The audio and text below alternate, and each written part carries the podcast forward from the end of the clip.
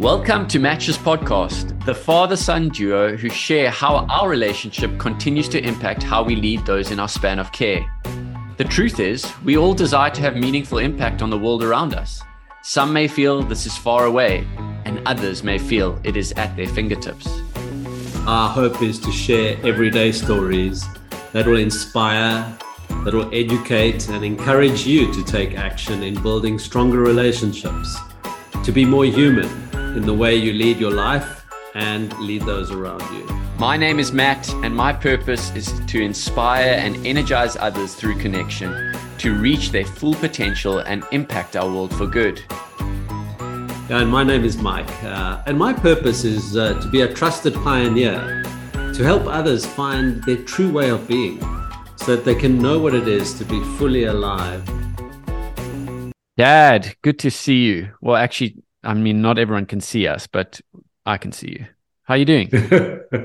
I'm good, thanks, so Matt. Like, yeah, really good. We've just been having a long weekend here in South Africa, and uh, it's really times like these that I really miss you. Um, like just those times you pop in, say hi. Some of the times we were able to hang out, like it just feels like the hole's bigger a little bit then. But yeah, so just just been missing you, but but yeah, good good to be connecting with you again today and our chance just to yeah share thoughts and yep good. Be together. Yeah i think it's mm.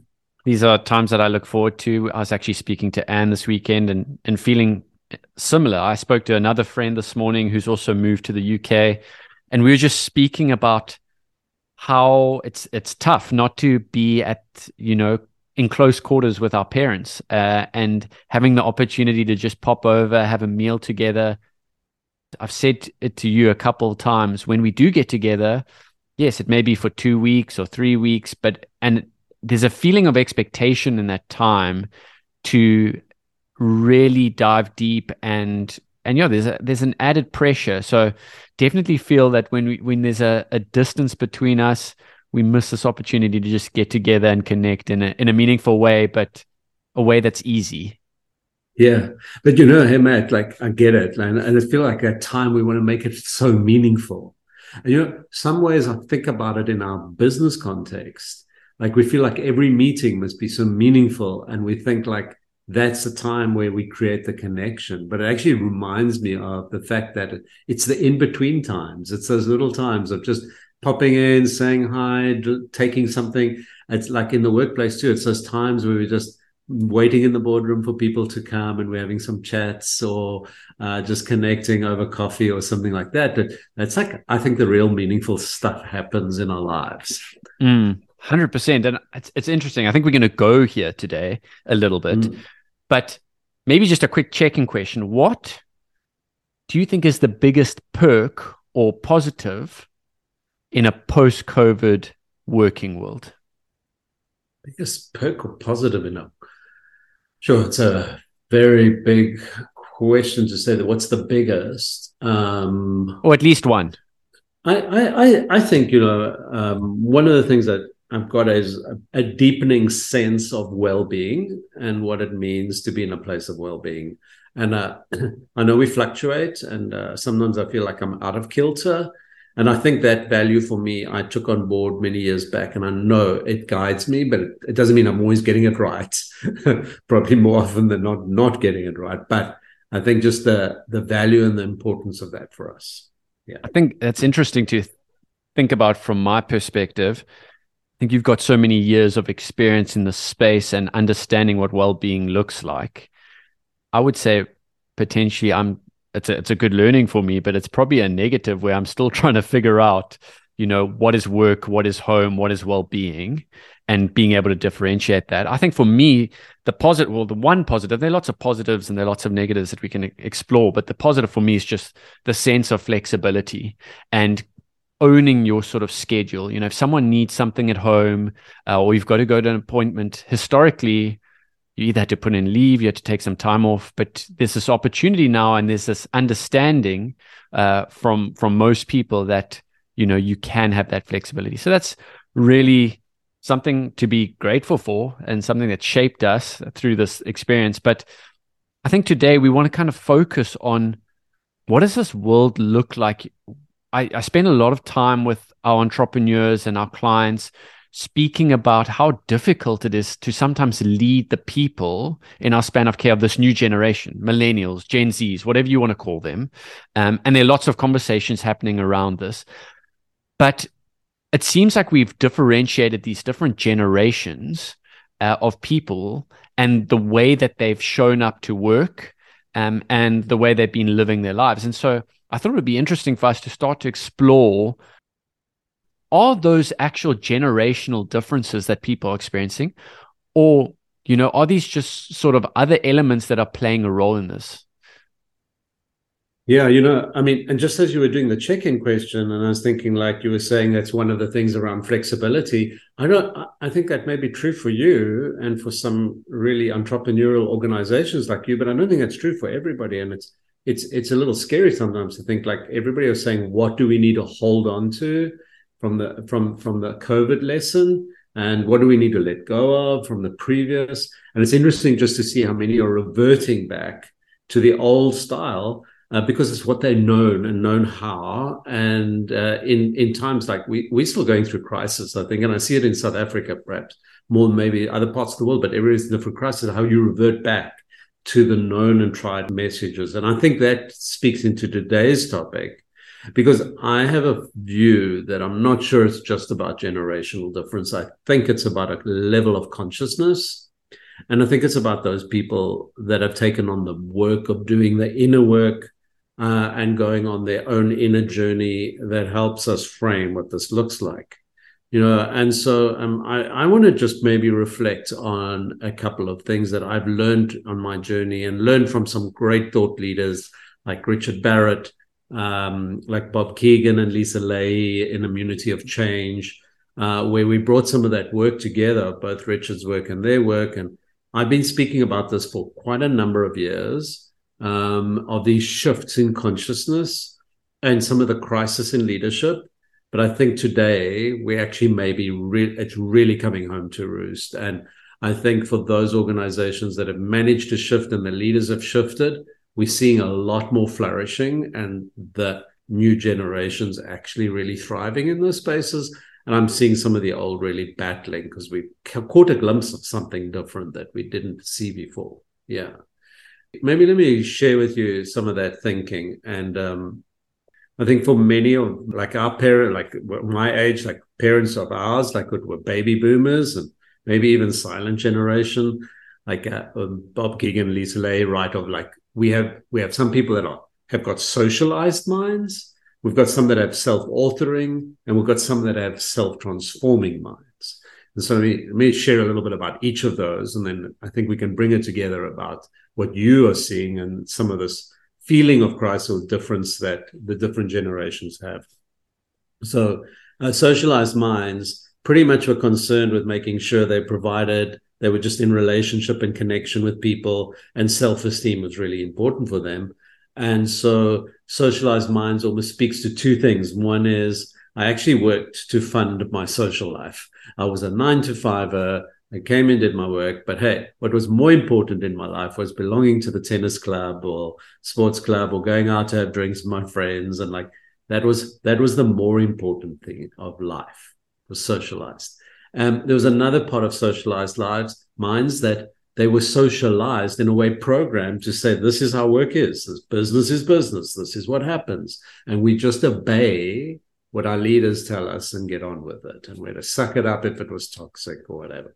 Um, the self-authoring minds are interesting because I think those are the minds that have perhaps evolved a little bit to beyond just self-esteem. There's a part of that, but also to being thought, be thinking and challenging and bringing about change and innovation, and uh, and and sort of trying to create alignment.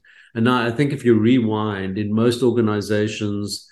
Uh, 20 odd years back, and perhaps mostly of, of the last century, um, a lot of um, the way organizations were run is that there were a few people that made those types of decisions. The strategic thinkers were the people at the top of the organization, the uh, the thought leaders, the innovators, and the rest had to just get on and do it.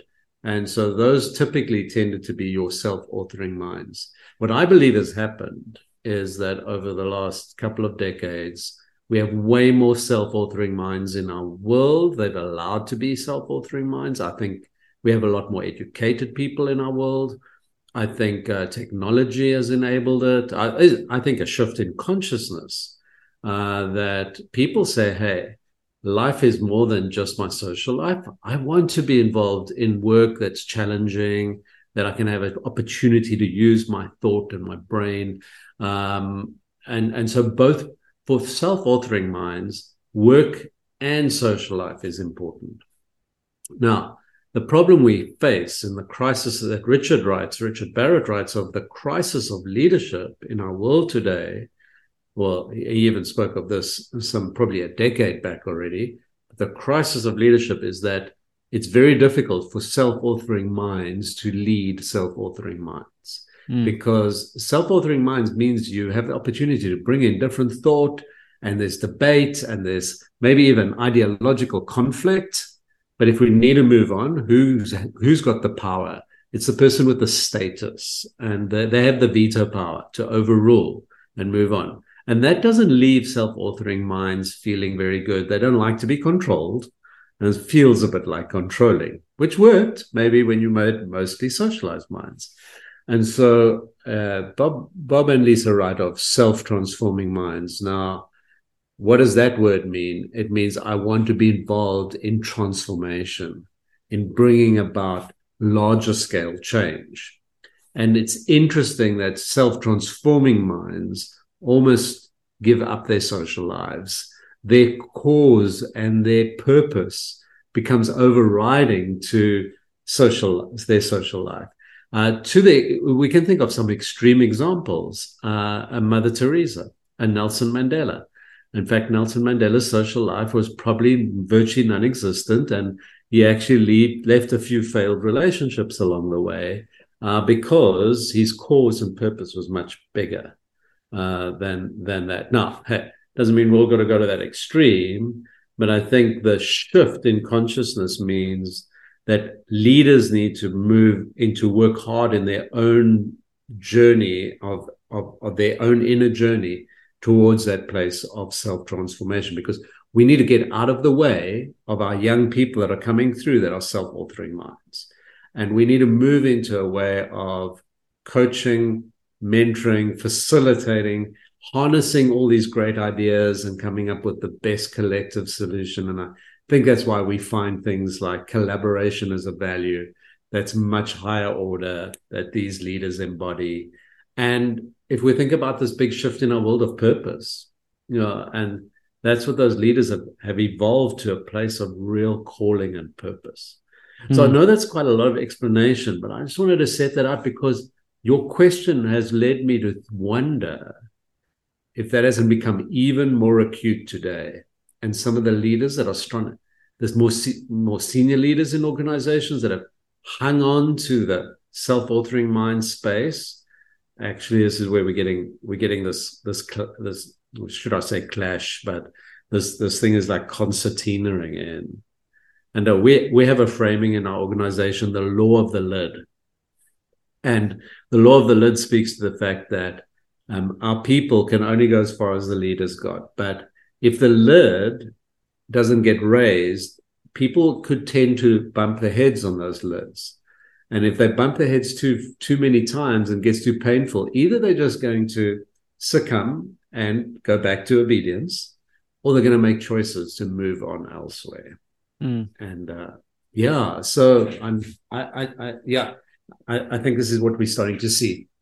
So, so many good things coming from that, and, and just making my mind turn over. So so many of the I suppose struggles become so real in the way that you define you know those elements. When i think about self authoring i'm working with entrepreneurs every day. I work with a very young team and i can see these things playing out. You you did mention that there's there's not necessarily a need for everyone to be self transforming in to the extreme that a Nelson Mandela, Mother Teresa. But what are some of the things that us as and you know i if, if i were to look at these three elements or sort of consciousness levels my hope is that I'm moving towards that transforming sort of bucket, but I do still feel a strong sense of self authoring my own sort of development. And I, I do see this uh, sort of conflict or t- tension between people in the space of well whose purpose are we running after? How do i have some of that sort of control or t- autonomy in my in my future especially as a young person? You know a lot of conversations i'm having with our team is well why why wouldn't i just run my own business one day or be able to hold that relationship and you know have control over what my income looks like or my purpose or what the way i want to do things? And so it would be interesting to hear just from your perspective what are some of the thought processes or practices that leaders could potentially do to be moving towards that sort of self transforming as well as creating those spaces in the self authoring space to listen, to care, to grow, and then also to have the, make the difficult decisions. You know, someone has to make the decision. And sometimes that decision isn't aligned with what everyone's thinking. So just, you know, thinking about yeah. some of those elements, it would be helpful to hear what you think. Yeah. Well, you, you, you prompted my mind on a whole lot of things. So let's go to some of them and then try and hopefully respond to that. Um, Matt, the first thing I, I'm I think also I see how many young folk want to start their own businesses, and entrepreneurs. I mean, I think in your own business, I think I've seen at least three of your your talent that you had have gone off and started their own businesses. And I'm wondering if that's also that desire to be self-authoring. I want to take control. I don't want to be, you know, somebody in somebody else's span of care and their leadership. I want to author that and build that. So there's this yearning and desire for that. And perhaps our world is is seeing that more. Um, I also don't think we're ever at one sort of place. It's a combination of things. Um, and sometimes I'll be a bit more self authoring and self transforming. I, I also think this is linked to li- our life journey. So Richard Barrett writes of this too of our physiological, normal physiological development. When you're a youngster, for some like you, hey, I know how important your purpose is, and I know how much you want to make an impact in the world. But for now, your stronger lens is likely to be building your self authoring space and challenge and building your story, uh, learning what business is about, and all of that. And so I think that that if you think about our practices, for me, and we'll talk about this on another podcast. Um, for wh- why why yeah well I'll, I'll come back to that now in a moment but um, for me, it's it's me getting beyond my fears, understanding what they are, letting go of them, becoming confident in who I am, getting to a point of recognizing my unique gifts and what I bring to the world, so that I can go further to really deepen that purpose. Now, for some, maybe I just want to find my gifts and keep delivering them. For others, maybe I want to go way further than that and say, how is this? How am I going to really live this purpose? And my very being is part of that. But Richard said, like that, that happens over the decades of our lives, you know. And so in your 30s and uh, in your 40, 30s, you're going through that questioning of who am I? Why am I showing up in this world? And, you know, then in our 40s, we start getting, ah, wow, this is me and this is what I can give. But by then, you've also built a good foundation in your life. Like you've built what uh, you built your, your your sort of confidence in your career. You've hopefully got to a place uh, where you can can be beyond the fears that have driven us sometimes. And then in your 50s, it's like, hey, what am I going to be starting to leave behind? Like, hey, I've actually got no more ladder to really climb here, but what's the legacy I want to leave? Mm-hmm. And and so so so I think I think it's part of when you ask what practices, there's also part of allowing life to do its work and allowing that to emerge as you go in life. My my question I come to based on your question is why did some people not go there? And my sense is that our traditional way of management locked a lot of people into being socialized minds. And they could not see and they did not know how to get out of that. It doesn't mean it was good for them and they even wanted it, but it was the only way they knew how. and so they got stuck and and they got and and we had we had often a fear-based way of leadership which kept people stuck in their fears instead of unleashing the positive in people and their strengths and encouraging that to grow and that's what it, it's going to take of of self-transformational leaders to help unlock mm. Yeah, so you know we could go into so much detail about this topic, and I think we'll keep exploring it over the coming coming months. But you know, I think that really reflects and resonates with me that this may not be a sense of generational changes, but rather just this level of consciousness. Now, the one thing that continues to come to my mind is are we expected to all be moving towards the space of self-authoring lives and self-transformation. Um, there's a lot of, you know, as a young person, I'm looking at purpose, I'm looking at my values, I'm looking at how I can show up best in this world.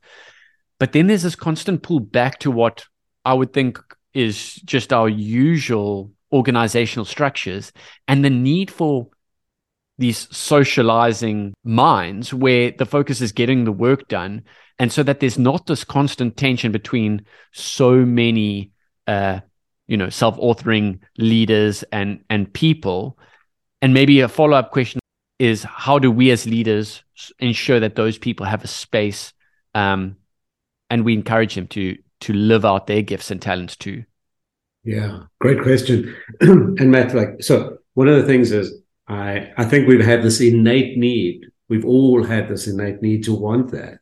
And why are youngsters like you and and hey we, we hear this often like older folks say like oh the young people they like already want a purpose driven meaning and work that's meaningful to them is much more important than it was for older folk. I don't think it was. I don't think older folk had the opportunity even whereas you guys have had see the opportunity and uh, and and see the possibility in that.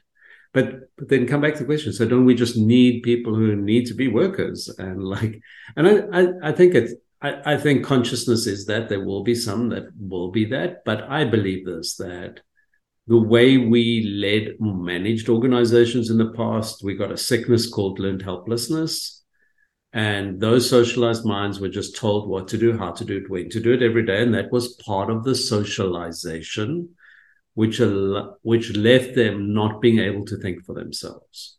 And you you know this as managers we get frustrated because like oh couldn't somebody see that? It was so obvious. Why didn't they fix that? Like well no they were never allowed to and we didn't even give them the permission to do that. So we kept them prisoners of that. And so my thought is this that that we want we want to have leaders that equip everybody to be problem solvers. Can you imagine if the people on our front lines of our organizations, the people doing that work directly with customers and uh, and and production, whatever, can be problem solvers and don't have to go to those so-called self-authoring minds to solve their problems. And uh, we can unlock so much more energy and meaning, and people will feel more valuable in that. Maybe they don't have to go to become self-transforming minds, but just the energy we can create by by leading in that way. And that's what I think is that self authoring, when we were locked in self authoring minds, that was also the only way we knew how to manage like mass. And now we're in this world where we're realizing actually we can unlock so much more. Mm. Yeah, I think just closing out on this on this topic is as you speak, self-authoring for me is very much you're the author of your own future and it's very individualistic. But there's a sense when you speak about leadership and what we need to do is how do we fulfill and build the potential of others around us? And that, you know, building a purpose, even moving to the self transformational is what is the cause that we are behind? And how do we have people step into that alongside us? Because we know that the impact as a group is way bigger and better than if we were just on this journey together. Yeah, uh, and you know, you've just un- unlocked another thought as we as we do close out this that um, the downside of socialized minds is victimhood, mm. and self-authorizing minds is actually saying, "Hey, I'm taking responsibility for my life uh, and for others, but I'm going to move out of being a victim." Mm. Um, and that's what a great thing for leaders to be doing is to help people take responsibility for their lives. And actually, if you think about it, that's the that's the job of parenting, uh, is to help equip our, our kids to think for themselves, to solve their problems, to show up as great citizens and take responsibility for their lives. Mm. And yet, we didn't run our organizations like that. Sure. Wow such a great correlation. As we close out, Dad, thanks so much for just sharing so much of your wisdom and your knowledge around this. I think it leaves us with so much to think about as as leaders, as young leaders, about how we equip our people to think, uh, to problem solve, uh, to be aligned with a, a bigger purpose and mission. So thanks for sharing. Looking forward to our next time together, and we'll chat soon. Hey, thanks, Matt. Yeah, and uh, you can hear I'm passionate about this. Like uh, and this this works. So yeah, let's just keep talking and uh, exploring how we can do this better. Thanks for tuning in and listening to the Matches podcast. We hope you continue to encourage, inspire, and nurture those in your span of care.